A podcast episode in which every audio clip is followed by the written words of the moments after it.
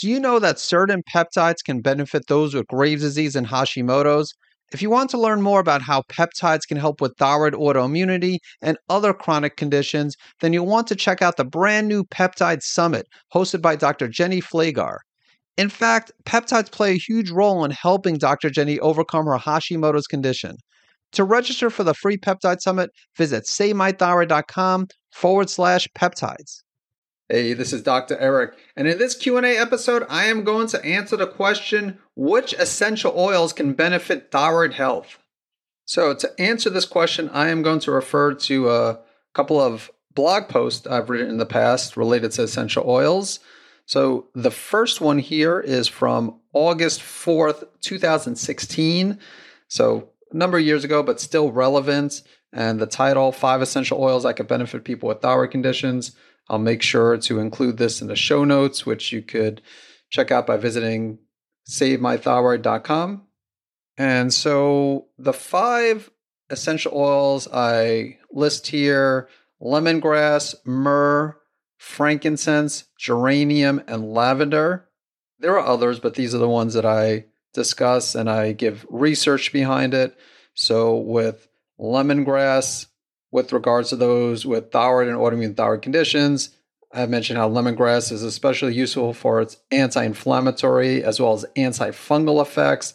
And I mentioned one study that showed that lemongrass oil inhibited the pro inflammatory cytokines, interleukin 1 beta and interleukin 6 or IL 6. And then I mentioned another study that concluded that lemongrass essential oil and its constituents may be a therapeutic candidate for allergic and inflammatory diseases. And also mentioned that lemongrass essential oil may have anti cancer activity, which has nothing to do with thyroid health. Uh, I guess maybe thyroid cancer, but when we talk about hyperthyroidism, Graves' disease, hypothyroidism, Hashimoto's, not necessarily relevant. And then finally, I mentioned a study that showed that lemongrass essential oil has antifungal effects against candida and aspergillus, so different types of fungi. And I include links in the article if you want to check out the studies. And then I'm going to skip over myrrh and frankincense because I actually have another article that talks about them separately. So we'll get back to myrrh and frankincense. So, geranium I mentioned how, with regards to people with thyroid and autoimmune thyroid conditions, it has anti inflammatory as well as antifungal effects as well. And a few studies reveal the anti inflammatory effects of geranium essential oil. And I, I also mentioned how I would rely more on the other essential oils that I mentioned, which again I skipped over myrrh and frankincense, which could also help with that. But I would I mentioned this wouldn't be my favorite for inflammation, and how I would recommend the geranium essential oil more for helping with candida overgrowth, for example. And I mentioned one study showed that two of three geranium oil constituents exhibited anti candida activity.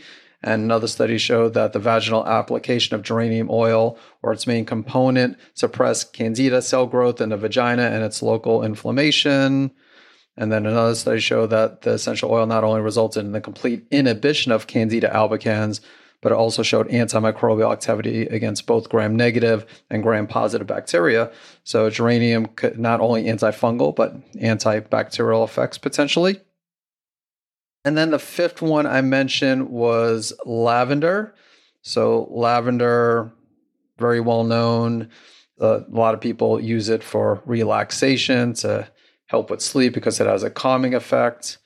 And I brought up here also because a lot of people with thyroid, autoimmune thyroid conditions have difficulty sleeping. So that is one reason to use it. But I also mentioned how lavender has anti inflammatory effects. And I mentioned a study that showed that lavender essential oil inhibited an inflammation induced by lipopolysaccharides. And then another study showed that lavender has antioxidant, analgesic, and anti inflammatory effects. And there's also evidence that lavender has antimicrobial effects and also antifungal activity as well.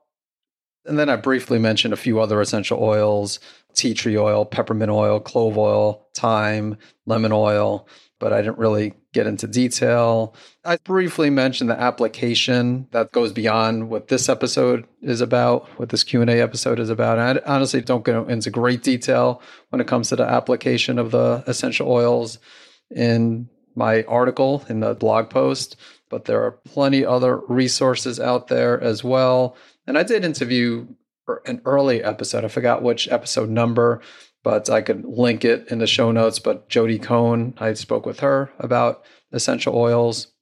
And then, so let's uh, go back to myrrh and frankincense because these are two of the more well known essential oils that could benefit people with thyroid conditions. And I have another article that I published a year later, a year after that first one, um, August 14th, 2017. And the title Can Myrrh and Frankincense Benefit Thyroid Health? I go into uh, even greater detail. You know, I mentioned while myrrh and frankincense are usually sold in the form of essential oils, they are originally derived from natural gum or resin of a tree. And Myrrh is a natural resin extracted from trees in the Commiphora genus, native to North Africa. Again, so I won't get into great detail, but as far as immune system, that's a big reason to consider myrrh and frankincense is that they could benefit the health of the immune system, enhance properties of immune cells. And I, again, included some of the evidence related to the immune enhancing properties of both myrrh and frankincense. And Again, you could refer to the article, but one of them was an animal study that showed how myrrh essential oil has antioxidant and immunoprotective properties. And then uh, another study looked to examine the effects of myrrh supplementation on white blood cell numbers before an injury and during healing. And the study showed that myrrh not only enhanced the white blood cell count levels before injury, but also helped to maintain elevated white blood cell count levels through the healing period. Um, so that suggests that myrrh not only plays an immunoprotective role, but also helps in fighting infection as well as healing. And then, so with frankincense, I mentioned a study from 2017 that showed that frankincense essential oil modulated aspects of the immune response in human dermal fibroblasts. And the boswellic acids in frankincense essential oil have been suggested to have high anti cancer activity, which again doesn't relate necessarily to thyroid health. Also mentioned how the essential oil has promising effects in chronic inflammatory conditions such as rheumatoid arthritis, chronic colitis, Crohn's disease, bronchial asthma. And then I had a section myrrh, frankincense, and thyroid health. And, you know, obviously thyroid autoimmunity as well as other autoimmune conditions, but focusing here on Graves' disease, Hashimoto's, their inflammatory conditions, autoimmune conditions. And so that's a big reason that myrrh and frankincense can be beneficial. And so I mentioned that how other people, not just practitioners, but just people in general, claim that putting drops of myrrh essential oil, for example, as well as frankincense on the directly on the thyroid can reduce goiter. And actually, I mentioned Carrie Vitt, who was on the podcast. She spoke uh, a little bit about essential oils, but also spoke about castor oil packs. But you just want to be careful with essential oils. So, myrrh, frankincense, the other ones I mentioned, I mean, they can be beneficial, but they're highly concentrated. So, you would not want to put any essential oil, really. I mean, even a drop or two can cause problems. And so, you want to dilute it, use a carrier oil, such as fractionated coconut oil, is what I prefer and uh, again, not going to go into great detail here, but yeah, I mean, if you mix one or two drops of, let's say, myrrh and frankincense, and maybe a few other essential oils with some fractionated coconut oil, and then you could put on a roller ball, which, and then use that on your thyroid, and you could use it on other areas of the body. Definitely check out the both articles that I wrote, the one 2016, 2017. So those are the main ones. I mean, those are the five I mentioned initially, but myrrh and frankincense really are two that you might want to consider. Now, I can't say that I recommend essential oils to every single one of my patients. I mean, there's a lot of tools between diet and other types of supplements, herbs, for example, uh, homeopathy.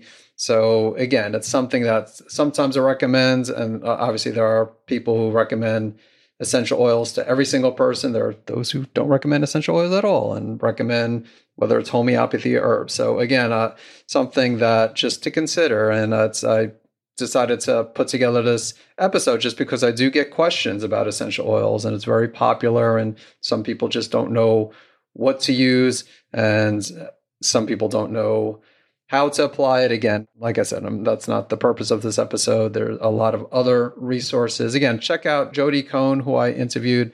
You could check out her website. Like I said, I'll also include the link to the episode I did with Jodi. This way you could listen to that. And then if you want to learn more about essential oils, she's more of an expert in essential oils than I am. And again, Carrie Vitt as well. Carrie Vitt has a great deal of knowledge.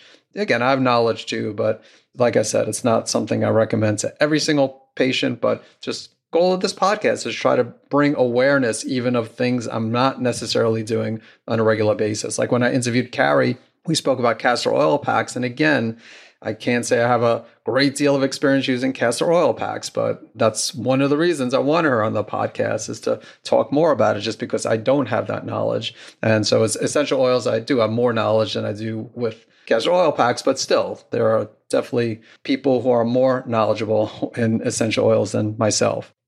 So that is my answer to the question which essential oils can benefit thyroid health?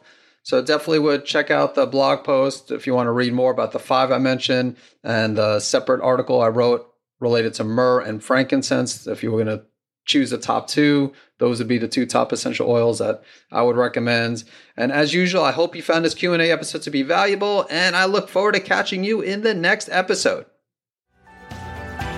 Thank you for listening to the Save My Thyroid podcast. If you haven't done so already, make sure you hit subscribe to stay up to date on the latest thyroid health related topics. And to get your free thyroid and immune health restoration action points checklist, visit SaveMyThyroidChecklist.com. Thanks so much for tuning in. I want to let you know about a product called Hepatoimmune Supreme, which is a unique supplement that has a rare combination of N-acetylcysteine, also known as NAC, milk thistle, and schisandra to support the liver. And it also has a few mushrooms that can help support the immune system, including cordyceps, which has both immune modulating and adaptogenic properties and is great for those with Graves' disease and Hashimoto's. To learn more about Hepatoimmune Supreme, visit SaveMyThyroid.com forward slash liver support.